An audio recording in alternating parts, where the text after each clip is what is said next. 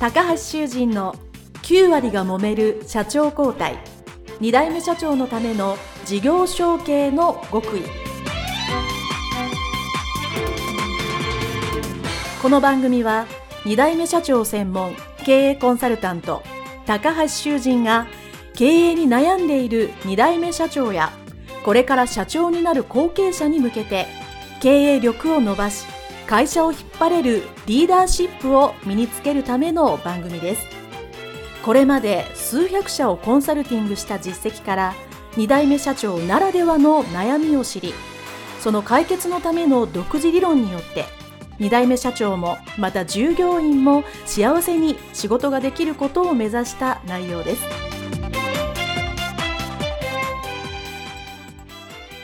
皆さんこんにちは。事業承継コンサルタントの高橋修人です。本日は後継者、後継社長のための自社株対策、社団法人の活用についてお話をいたします。皆さんの会社ですね、長くやられている事業承継をしようという会社のですね、何割かは自社株が高いということですね、相談を私も受けます。自社株が高いか安いかっていうのはですね、もちろん計算してみないとわからないので、また他の項でね、自社株についてお話しているところで詳しく、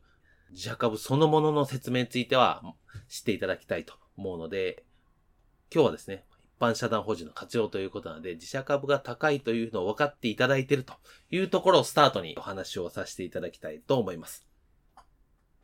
自社株が高いというのはですね、今、現経営者がほとんど持たれているという場合であれば、後継者、後継社長にその株を移さなきゃいけない。まあ、その時にですね、当然後継者が買ったら、まあ、自社株高いわけですから、たくさんのお金を払って買わなきゃいけないということになりますし、贈与するということになると、今度この贈与税っていうのが高くなると。いずれにしても、資金的、そしてお金がたくさんかかるという状態になるわけですね。ですから、我々専門家はですね、自社株対策するときになるべく、それが低くなるようにですね。この金額というのは、経営者、後継者ご本人に関わることもありますし、当然会社全体に関わることもあるので、当然会社としてはですね、A さんから B さん社長になる。ある程度の費用はしょうがないとして、それが多大にかかるというのはできるだけ下げたいと思うわけですから、それができるだけ少なく、まあ、適正になるようにということで我々サポートするわけですよね。なので、いろんなやり方はあるのですが、今日はその社団法人の活用ということについてお話をしていきます。まず、社団法人。これは今日お話しする社団法人は一般社団法人ということで限定をさせていただきます。まあ、一般社団法人というのはですね、まあその名の通りね、一般的な社団法人だと 思っていただいていいんですけど、えこれと少し違って、さらにね、ルールが厳しいのが公益社団法人とか、公益財団法人とかっていうのがあるんですけど、まあ、その説明は今日割愛をさせていただきまして、まず普通のね、えー、我々一般の人が作りやすいものが一般社団法人ということなんですね。で、これはですね、ある程度の人数が集まって何か一つの団体を作る時にそれに法人格を与えましょうっていうのが一般社団法人なわけですよね。まあ、かなり今、法律的にまんま喋ったような感じになってますので、え分かったような分かんないようなという感じになるんですけど、普通の会社ですね、株式会社を作ろうと思ったらですね、最初のオーナーがですね、じゃあ出資金をボンと積んでですね、じゃあ登記をして、じゃあ会社一人からスタートしましょうっていうことになります。そして株式会社の一番の特徴は最初に作ったその出資したお金が、まあ、さっき言った自社株ですね。自社株になって、その自社株に儲かったら利益を配当できる。ですね。だから作った人が、オーナーが、株主が、配当、お金をもらえるという仕組みになってるわけですね。これが一番の特徴です。ですから、自社株を今の社長から後継者に渡すということはですね、ある意味、かなり金銭的に価値があって、お金を生むものを渡してると。お金そのものじゃないかということで、まあ、贈与税がかかったりするわけですよね。で、この社団法人の場合は、当然最初にそのお金はいくらか出して出資するということはありません。ありませんので、数人ですね、えー、最低限二人ですね。二人が集まって社団法人作りますって言って登記をすればできるものです。はい。あんま、詳しい作り方はまた、専門の少々さんとかですね。まあもちろん私に聞いていただいてもいいんですけど、それも今日は割愛をします。もうそれだけで長くなっちゃうので。で、この一般社団法人ですね。じゃあ何がいいかっていうのをですね、言っておきますとですね。これはさっき言いました。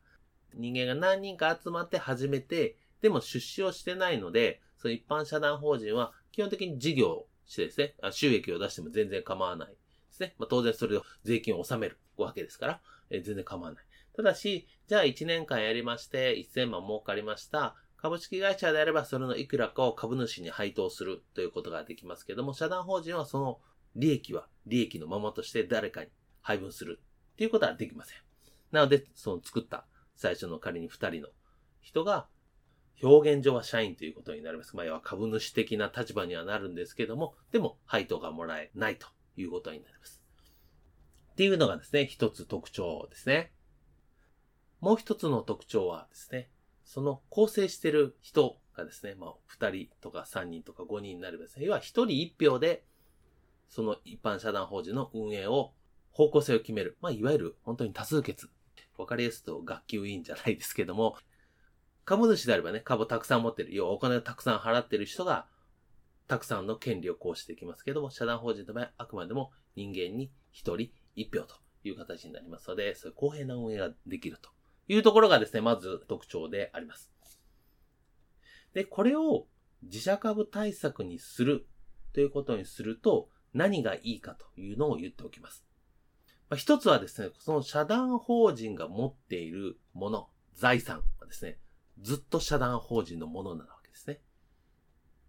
何を言ってるかよくわからないかもしれませんが、そこはさっき言った何人かで、いわゆるまあ理事さんみたいなのがですね、何人かで合議をして多数決でその会社の運営を決めていくわけです。で、利益が出てもその理事さんとかに分配はできません。もちろん日当とか給料をね、お支払いすることはできますが、残った剰余金から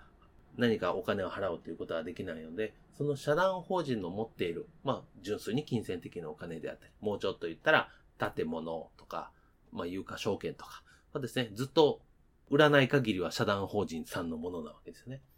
つまり、皆さんの会社、もしくは皆さんの個人でもいいかもしれません。持ってる資産を社団法人さんに売るとか、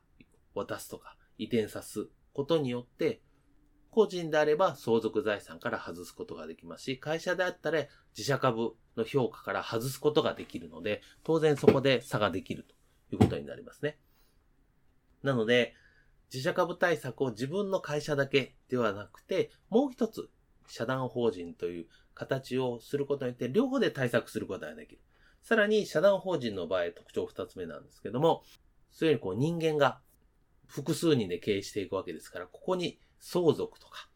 自社株って概念がないので、移してしまった資産はずっとそのまま継続に使えるわけですね。事業承継であれば A さんから B さんに株が移った時点でその株価対策はしなきゃいけない。今度 B さんから C さんに子供から孫に行ったでもいいですけど。で、そこでもう一回株価対策をしなきゃいけないっていうに、延々と株価対策がですね、ついてもあるんですけども、社団法人に一回入れてしまえばですね、そういうことがだいぶ防げるというメリットがありますね。まあ、ここが一番の大きなメリットと言えます。もちろんメリットもあればデメリットもあります。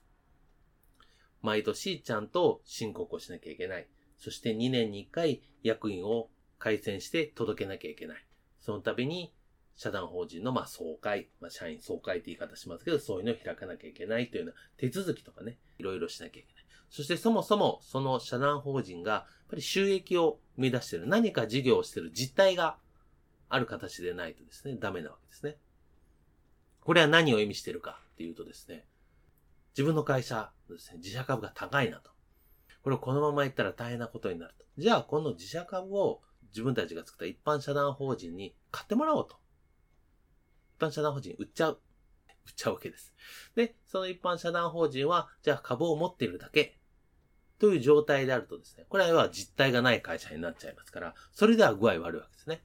なので、その一般社団法人が何か事業をする。もちろん、よくあるのは、不動産ですね。不動産を持って収益物件を持って経営する。ってもちろんそうですし、それ以外に普通に事業していただいても結構ですし、社会貢献活動していただいても結構です。何かしら、そこに実態があって動いてる人がいて、動いてる人に当然、お給料とかアルバイトとか日当を払って、経費使ってちゃんと納税してっていう、そう、ちゃんと仕組みとして動いてますねっていうのが非常に大切になるわけですね。それをやらなきゃいけないと。それをしてないとなると、じゃあ実態のない一般社団法人ということで、まあいろいろ大変なことが起こる